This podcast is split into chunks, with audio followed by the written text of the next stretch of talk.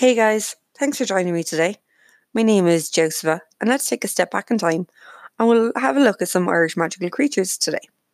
So, if I were to ask you to mention some, just to get your mind flowing, what would you name? What would you think of? Would you think leprechauns? Would you think pukas? The banshee, maybe? Well, let's take a look at some of these creatures this week, and when you're out and about, why not see if you can see any of them? We'll kick off with leprechauns. So, what do you see in your mind's eye when you think of them? Red hair? Green suits? Black hat with a gold buckle, maybe? Or maybe you don't think of any of that, and all you can think of is the pot of gold with the rainbow. That's okay too. So, leprechauns are probably the most easily recognizable and famous of all the creatures, but what do we actually know about them?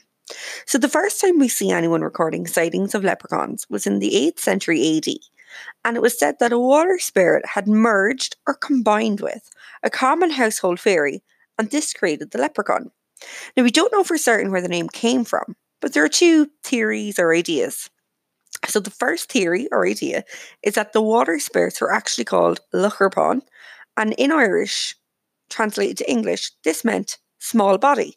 But then the second theory is that the name came from the Irish phrase leprechaun, which means shoemaker, and these little creatures were known to cobble shoes. In fact, leprechauns are the only fairies in Ireland that make shoes because they wear their shoes out so often from all the dancing and partying that they do that they need new ones regularly.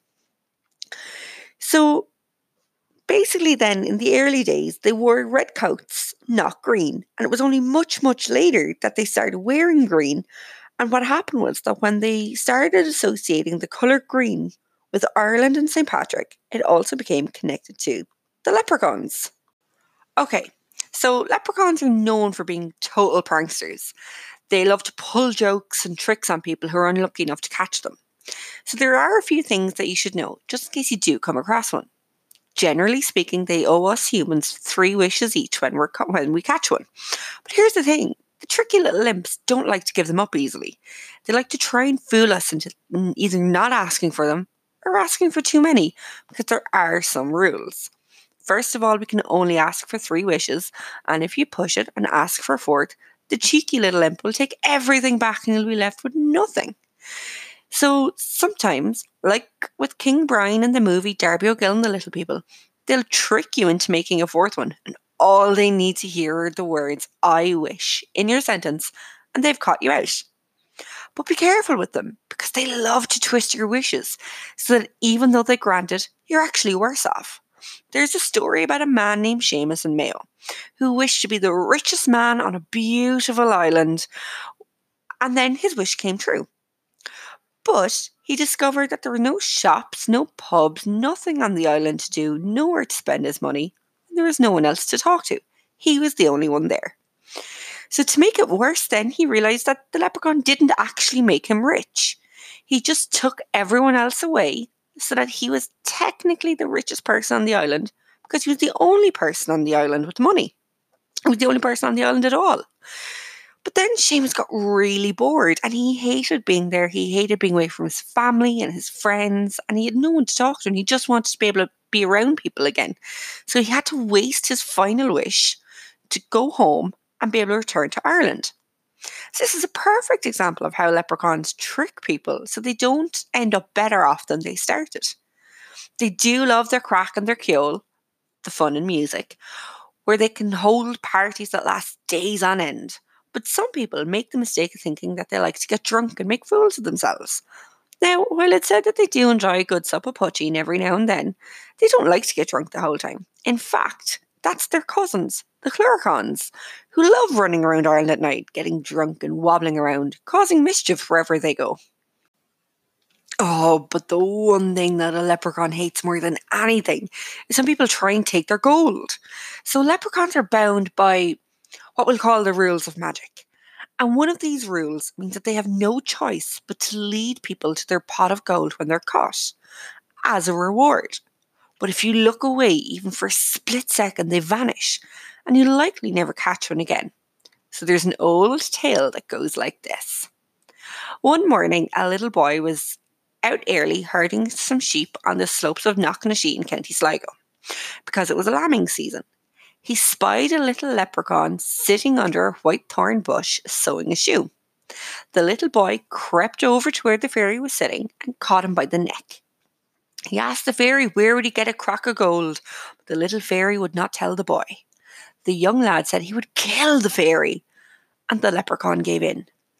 The leprechaun said that the crock of gold was hidden under a bush over yonder. The foolish boy looked in the direction of the bush, and as soon as he took his eyes off the fairy, the leprechaun disappeared. The boy was so angry for having let the fairy trick him, and he went home as poor as ever. So, if you ever catch a leprechaun, you should never, ever, ever look away, not even for a quick glance, because you lose your chance of getting their gold. Really, the leprechaun is a lesson on how we should be grateful for what we have, and if, for whatever reason, we want more from life, like most of us eventually do, and that's okay too, but that you should always work hard for what you want, because shortcuts and schemes won't get you far. So, another type of Irish creature is a little fairy called a changeling. These are sad, cursed little creatures who were born ugly and rejected by their fairy parents. So, fairies are vain and proud and obsessed with the looks. So, when an ugly baby is born, they don't want them. They don't approve of ugliness. So, what happens when a fairy has an ugly, screechy baby is that they swap it with a beautiful, healthy human one. The human parents are none the wiser because it normally happens so soon after the baby was born that they never realize that their own baby was taken away to the land of the fairies and that they now have this weird little creature. So a changeling then is often left with human parents, and because they're now living in a land without magic, they feel out of sorts and abandoned, and all of this makes them hate everything around them. But some changelings aren't babies at all, and are actually fairies who are hundreds or thousands of years old, and who just want to relax in the comfort of a human home and be looked after the way we look after babies. So changelings normally spend the entire day from morning to night screeching and squawking, getting very little sleep and making their parents' lives really, really difficult. But as they get older, then they just feed on the happy energy, making everyone around them feel really sad and lonely and down the whole time. And they cause bad luck and accidents. Now, most of these creatures, because they're actually fairies, don't grow properly like a human child and often appear to be very ill and sickly with wrinkled skin and long teeth, and sometimes even have little beards, despite still being only a child. Well, not really, but we think they're children. But because humans never want to admit that there's magic in the world, well, adults don't anyway, they ignore the obvious signs that this is a changeling and not their real child. This always ends up with people being unhappy and the changeling making everyone's lives awful.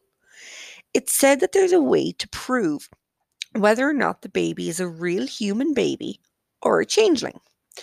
So, fairies learn to speak very young and are very curious and like to ask lots of questions. And they love to see what's going on around them. But at the same age, human babies can't speak yet. And so the trick is to force the fairy to talk.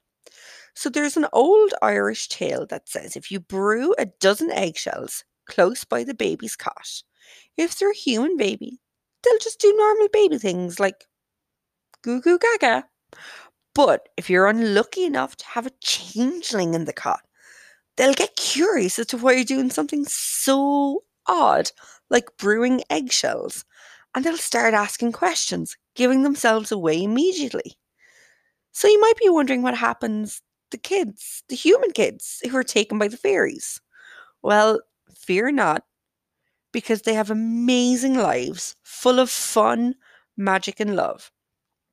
Now, the moral of the legend of the changelings here is that beauty should not be more important than love, that we should appreciate everyone for who they are, regardless of what they look like.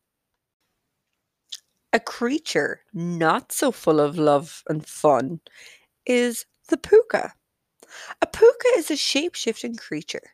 This means that he can change what kind of form or shape he appears in. They can look like horses, goats, cats, dogs, hares, and they can bring very good luck or very bad luck to people, depending on their mood. So, normally, when they appear as a horse, they're bringing bad luck and trouble to people they encounter, but they're not evil. That's important to remember. Pookas like to give people a horse ride, going very fast and very wild, giving the person the scare of their life, but they'd never actually hurt them. They think it's a bit of fun. Sometimes Pookas can appear to look like a normal human, either a grown up or a child, but they will always have an animal feature of some sort that will give them away. So they could have animal ears or a tail or maybe even hooves. And when they appear in animal form, they can still speak like a human. W.B. Yeats, an old Irish author and poet, once translated a story from an old Irish book that said a man was walking home one night after playing the bagpipes in a local pub. He could only play one song, so he was driving everyone crazy in the pub. He was a bit tipsy and so was taken by total surprise when something came up behind him. It was a Pooka. He was in the form of a bull and so had long horns, and he flung the man up onto his back and the Pooka warned the man to hold on tight or he'd fall and hurt himself, and they'd damage his pipes. The Pooka demanded the man play him the song Shan Van Vocht, but the piper didn't know this, and the Pooka kept demanding it. With the powerful magic of the Pooka, the man found he could magically play the song perfectly with no problems, and was amazed by the Pooka. But now he grew afraid of where they were going. The Pooka told the piper that they were going to the top of Croagh in County Mayo to go to a party being held at a banshee's house. The Pooka moved so fast through the fields the piper felt like he was flying. Once they got there, the piper was put in charge of playing music for the party, and so a great night of music and fun was had by all.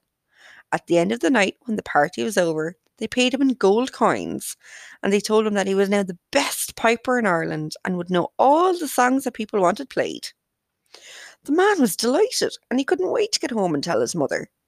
His mother didn't believe him until she saw the gold coins, but warned him not to start playing the pipes again, or he'd wake the neighbours.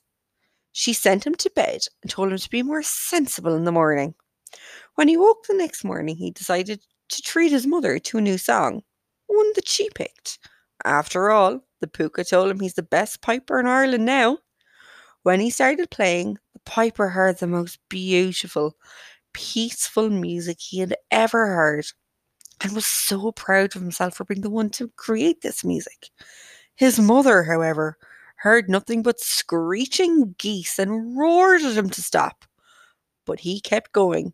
It was so loud and so awful that the farmyard animals outside all started reacting to the noise, and before long, the whole village was wide awake because it was terrible playing. The Pooka had tricked him, and he was only the best piper in Ireland in his head. Okay, so the last one then is the Banshee. So I've mentioned her already today, and basically, the Banshee comes from the Irish word bean sídhe, which translates as fairy woman. She's what we call an omen of death. An omen means sign. So, really, the banshee is basically a sign that someone's going to die soon, but there's no need to fear her. So, she often appears as a green ghostly woman, wailing and crying, letting certain families know that death is close.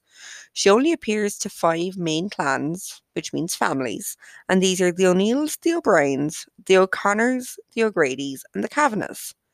She gives three days' warning to these five families, giving people a chance to say goodbye to their family members. Now, it's also thought that she appears to anyone whose surname begins with Mac, like MacDonald or McDermott. So, what does the banshee look like? Well, as he said, she can appear as a green ghostly woman wailing and crying. Sometimes she appears as a normal woman wearing a cloak. Other times, she's more of a frightening figure with evil red eyes and long white hair. And then sometimes she's just covered top to toe with a black dress and a veil over her eyes. She's usually crying and singing a beautiful but very sad song, something that she hopes is comforting to those she visits. Something to know though is that the banshee herself doesn't hurt anyone. She's just a warning, so there's nothing to fear from her. And most importantly, just remember that if the idea of the banshee does scare you, that if you're not part of the five families and your surname doesn't begin with Mac, then you'll never see her and you're safe. But really, the legend of the banshee is more than likely based on the Ban Cuine from the medieval period. So, this term Ban Cuine translates literally to crying women. And these crying women, also called keeners, were singers at funerals and would sing beautiful ballads at the graveside. They would be dressed all in black and wear veils covering their heads and faces and would cry and sing at all the funerals and would be professional mourners. This means they would be the ones who were paid to sit by the graveside so that everyone was guaranteed to have someone miss them at their funeral. The banshee, it seems, were either what these women turned into in the afterlife or a legend based on these women. So, I just want to thank you for joining me today. And if you enjoyed listening, make sure to catch next time. We'll be taking a little bit of a turn, and instead of looking at some old stories, we'll take a look at how do we learn our stories? How do we learn our past? Where do we get it from? Who gives it to us? We're going to take a look at some paleontologists, some archaeologists, and even some historians, and we'll just take a look and see where to go from there. Thanks a million. Have a good weekend. Bye bye.